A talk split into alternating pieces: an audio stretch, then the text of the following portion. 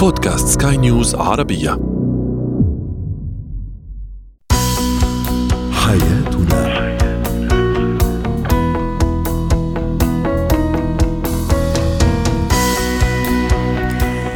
مرحبا بكم مستمعينا الكرام في عدد جديد من برنامج حياتنا وكما دأبت العادة ثلاثة مواضيع تهم حياتنا اليومية نناقشها بالتفصيل مع ضيوفنا المختصين. ونتحدث اليوم عن الطفل العنيد وطرق التعامل معه. نتحدث أيضا عن رهاب الارتباط وأخيرا سنتطرق أيضا لإتيكيت ارتياد المطاعم.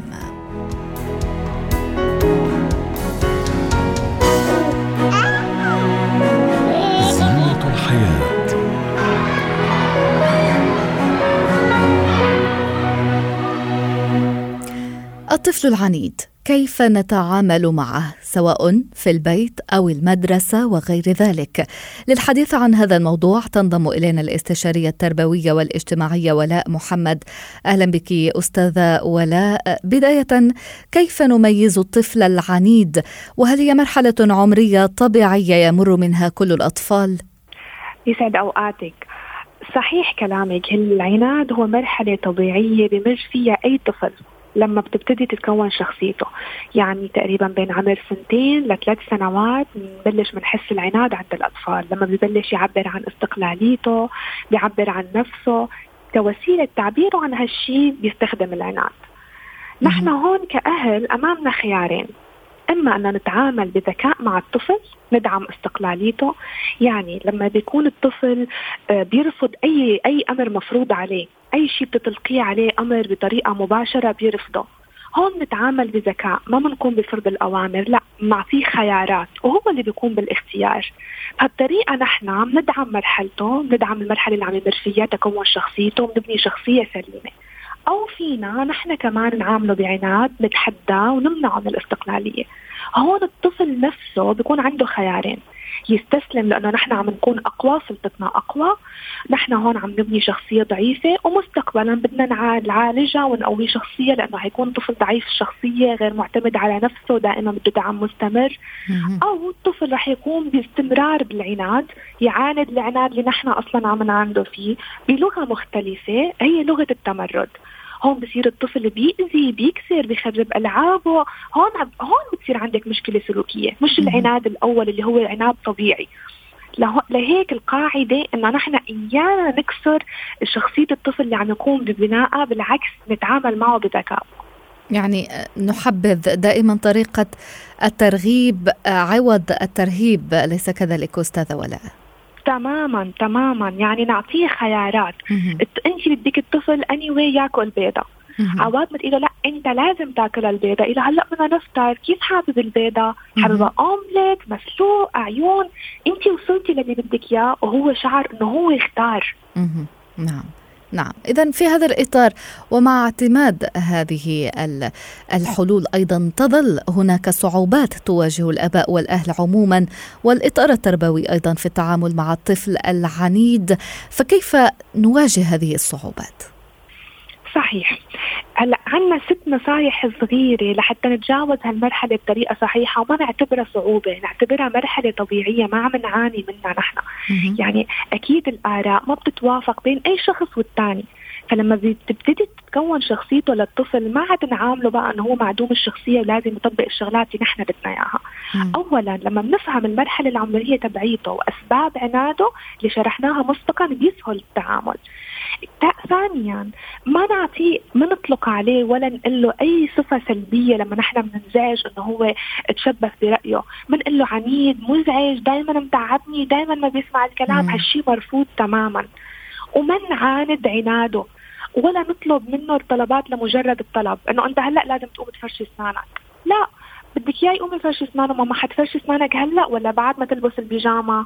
نعطيه مساحة كافية لحتى يختار. ما نفترض بس مجرد الفرض لأنه حتى هو أسلوبه رح يستخدم نفس الأسلوب مع الأطفال رح يستخدم نفس الأسلوب لما بده شيء مننا. أنا بدي هي لأنك أنت لما بتطلبي منه شيء أو بتفرضي عليه رول معينة بالبيت تفرضيها بهي الطريقة. فالسلوك دائما بيتاخذ من الأهل من الوالدين. لما بنعطيه مساحة كافية للاختيار حتى هو بصير بلاقي إنه إيه هو عم يختار.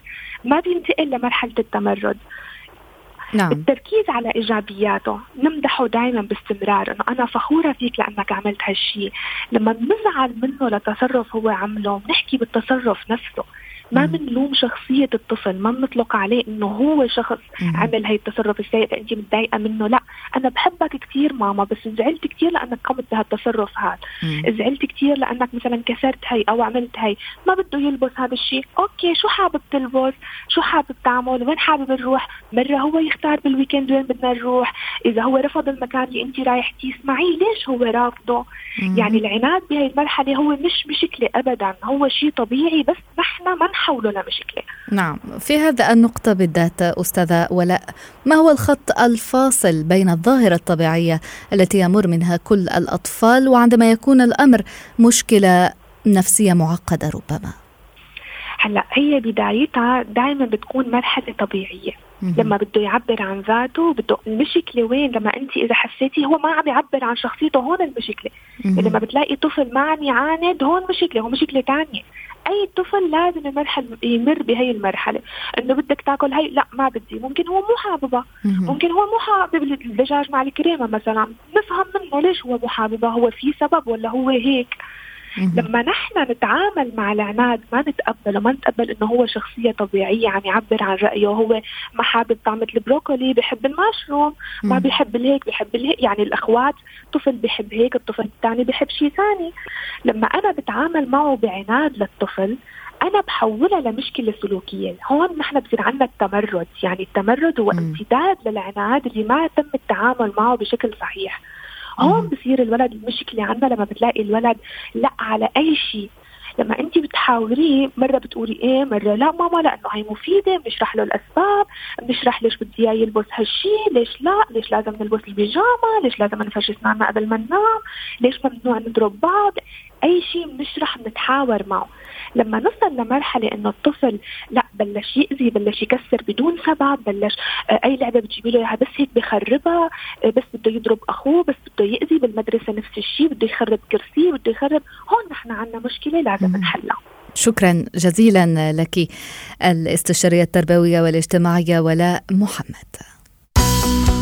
حياتنا.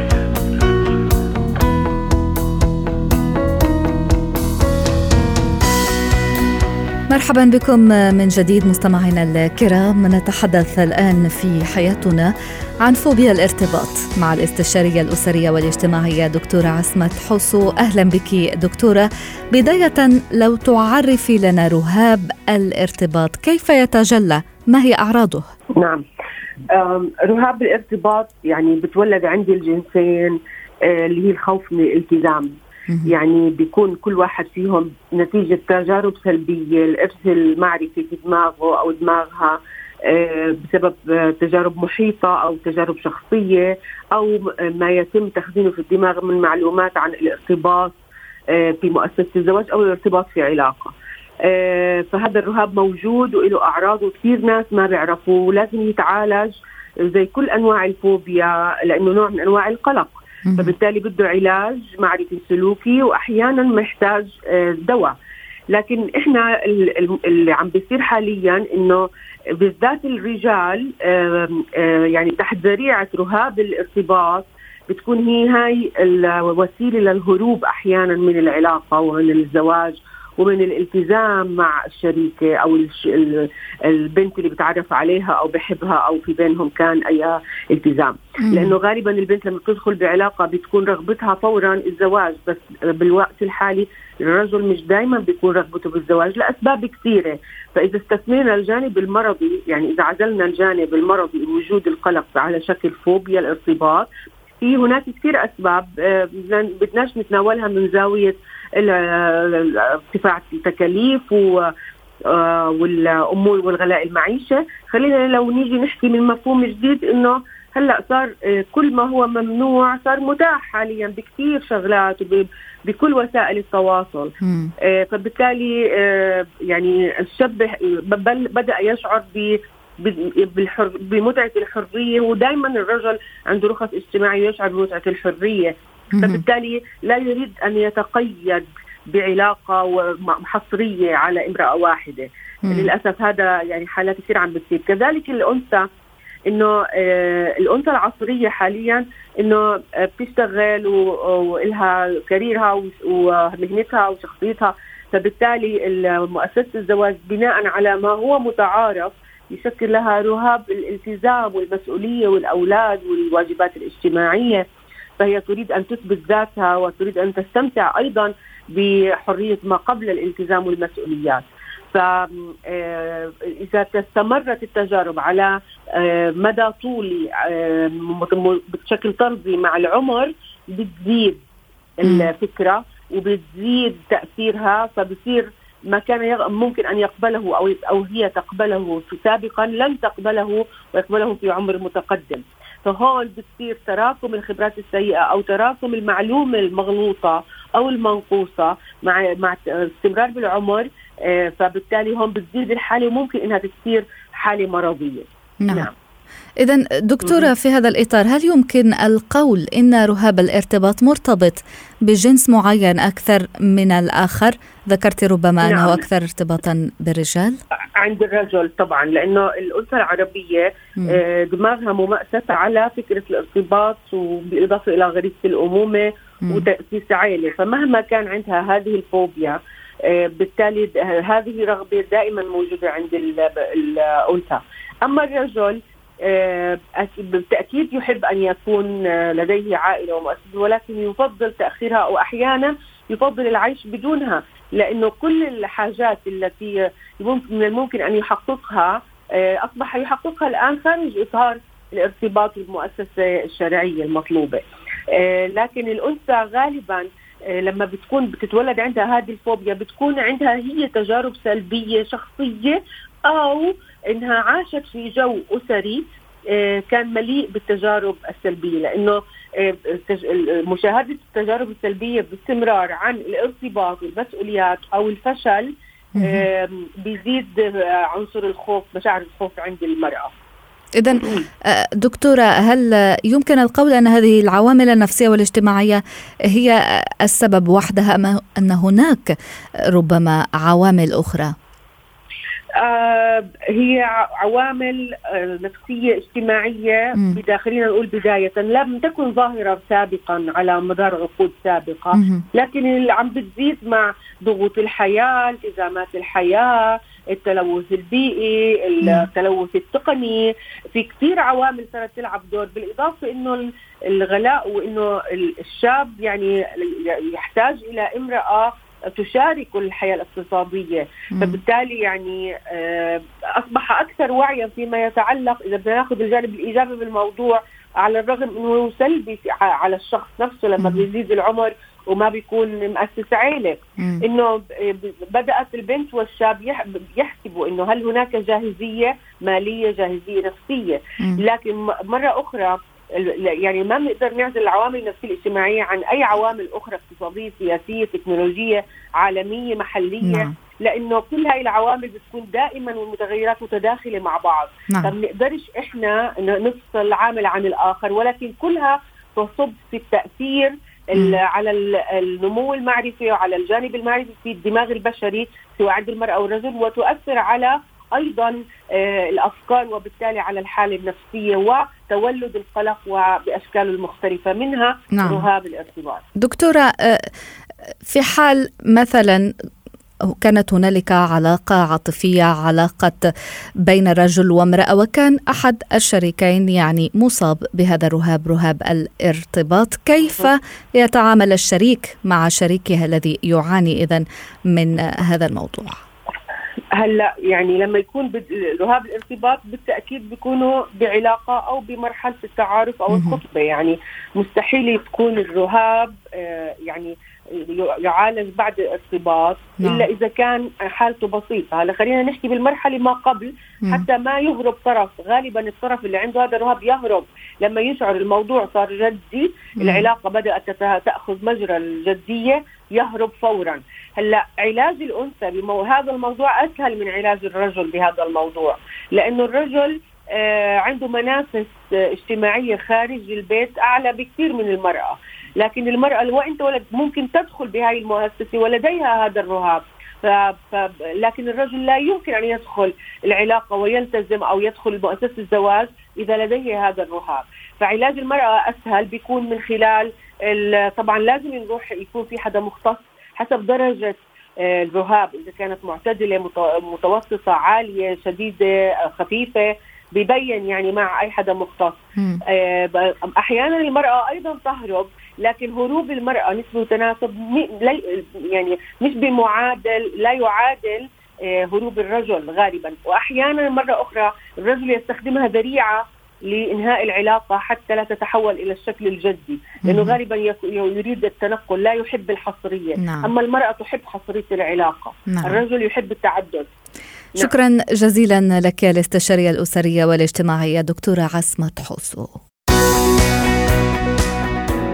مهارات حياه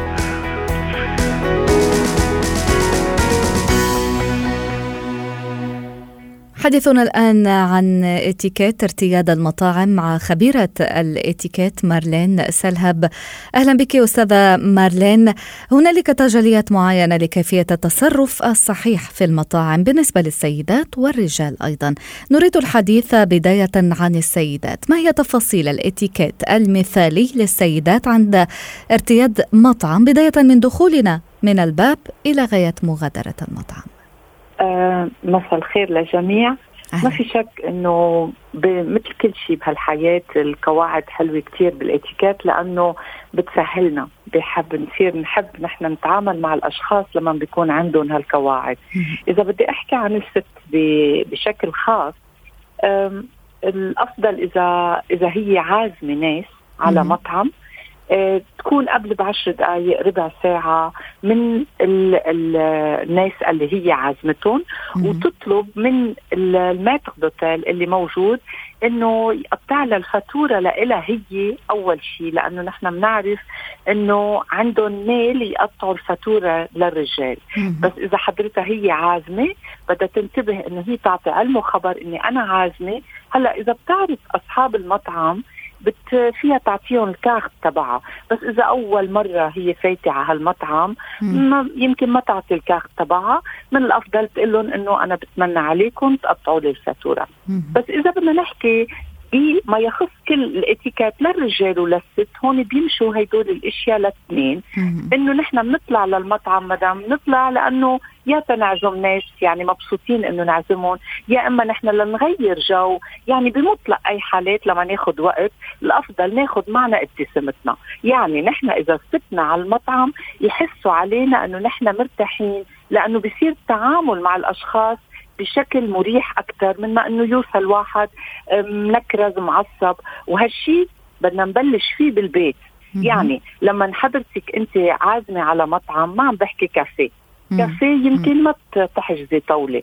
بس إذا حضرتك عازمة على مطعم من الأفضل تحجزي الطاوله هيك ما بيعود في تذمر لما حضرتك بتفوتي إنه أنا الطاولة مش عاجبتني. أم إن كان رجال أم ست يعني باثنين بال... بالناحيتين.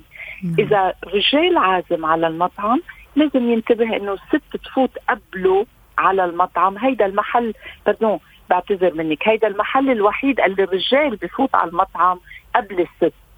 يعني هو حضرته بفوت أول شيء بيطلع بيشوف الصاله لازم دائما الست تكون قاعدة بوش الصاله يعني سالم قبيله دونك هيدا المحل الوحيد اللي الرجال مفروض يفوت قبل الست. بعدين إذا هو ولا هي معهم أي جزان معهم أي سيلولار معهم أي مفتاح مش مفروض نحطه ابدا على الطاولة. لازم ننتبه شوي على شكل الطاولة. بنفوت بنلاقي هالطاولة كتير حلوة وبلا انتباه كلنا وبنعمل هالغلط إنه أوقات كتير ناس توصل بتزيح الفوطه على جنب بتزيح الكباية على جنب. ما فينا نخرب الطاولة بهالشكل. لما بنفوت بنفوت بنقعد على الطاولة. ما بنفتح أكيد الفوطة تبعنا قبل ما نرد. المنيو اللي انعطى لنا يعني نحن بنطلب شو حابين ناكل وبعدين نفتح الفوطة وبنحطها على حرجنا. okay. في شغلة كمان لازم نقولها إنه الرجال لازم يسمح للست هي تطلب شو بتحب. قبل ما هو في في إذا بحب يقول شو شو مشهور هالمطعم بشو مشهور هو. بس دائما نترك الست إن كان أمنا أختنا صاحبتنا مين ما كان هي تطلب شو بتريد مش نحن بنطلب عنها نعم. اذا كثير أمور ما بعرف إذا معي شوية وقت. تفضلي معنا الوقت أستاذة مارلين تفضلي. أوكي. أه بس بدي أقول شغلة وهيدي كثير كثير مهمة. نحن أوقات تعاملنا مع النادل بيبقى شوي غلط مم. يعني نحن لما بنوصل على المطعم وبنقعد إذا عايزين شيء من الشاب اللي رح يخدمنا اولا ما بقى اسمه جارسون بكل دول العالم مم. ما بقى نعيط له غير يا مثلا أغلبيتهم بتشوفي حاطين أساميهم على الصدر تبعهم. أم إذا بتحبي تعيطي له مسيو اللي بتريديه. بس ما بقى حدا يعيط له بإيده أم يهمس له بإيده على صوت عالي أم نقول له جارسون لازم ننتبه إنه بالنظر. أم بإشارة كثير بسيطة. إذا نحن حابين إنه نعيط للنادل تبعنا. بعدين بدنا ننتبه إنه آه نحن وظاهرين. آه أوقات كثير بنقول آه شكرا ل صاحب المطعم أم للمانجر. بننسى نقول شكرا للي خدمنا على الطاولة. هيدا شيء كثير كثير بيأثر بتصرفاتنا. هلأ نعم. لما نحن قاعدين على الطاولة وفي ناس موجودين معنا آه نريحهم. نريحهم إذا نحن طلبنا قبل لأنه تينتبهوا هن ما يطلبوا إشياء غالية. يعني مم. مفروض الضيف ينتبه إذا مثلا حضرتك عازمتيني وما طلبت غير plat واحد. أنا ما في إجي أطلب entrée و plat وبعدين dessert هدول الأمور كثير كثير مهمة إنه ننتبه عليها. بعدين حضرتك عازمتيني طلبتي مشروب. لو أنا ما طلبت من الأفضل تسأليني إذا أنا بحب آخذ نتفة jus بحب آخذ مشروب شو المشروب اللي حضرتك طالبتيه يعني هدول الأمور كثير كثير بتهين لنا الحياة نعم. لم نتحدث ربما عن تفاصيل كثيرة ولكن هنالك بعض الأفكار المغلوطة ربما كما يتعلق الأمر بالدخول للحمام مثلا. هنالك من يقول أن التردد الكثير على الحمام ربما يعتبر قلة ذوق إذا صح التعبير.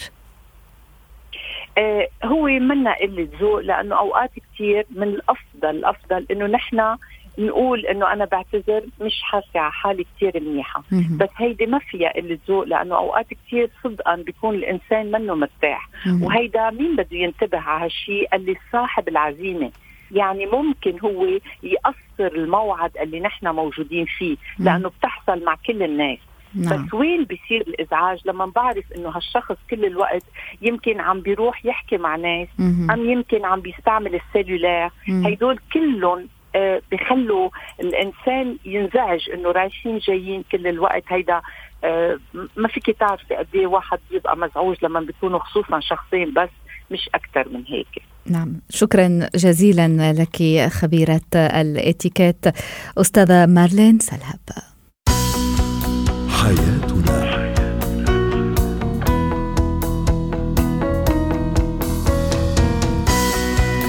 بهذا نكون استوفينا مواد هذا العدد من حياتنا. شكرا لكم على طيب المتابعة.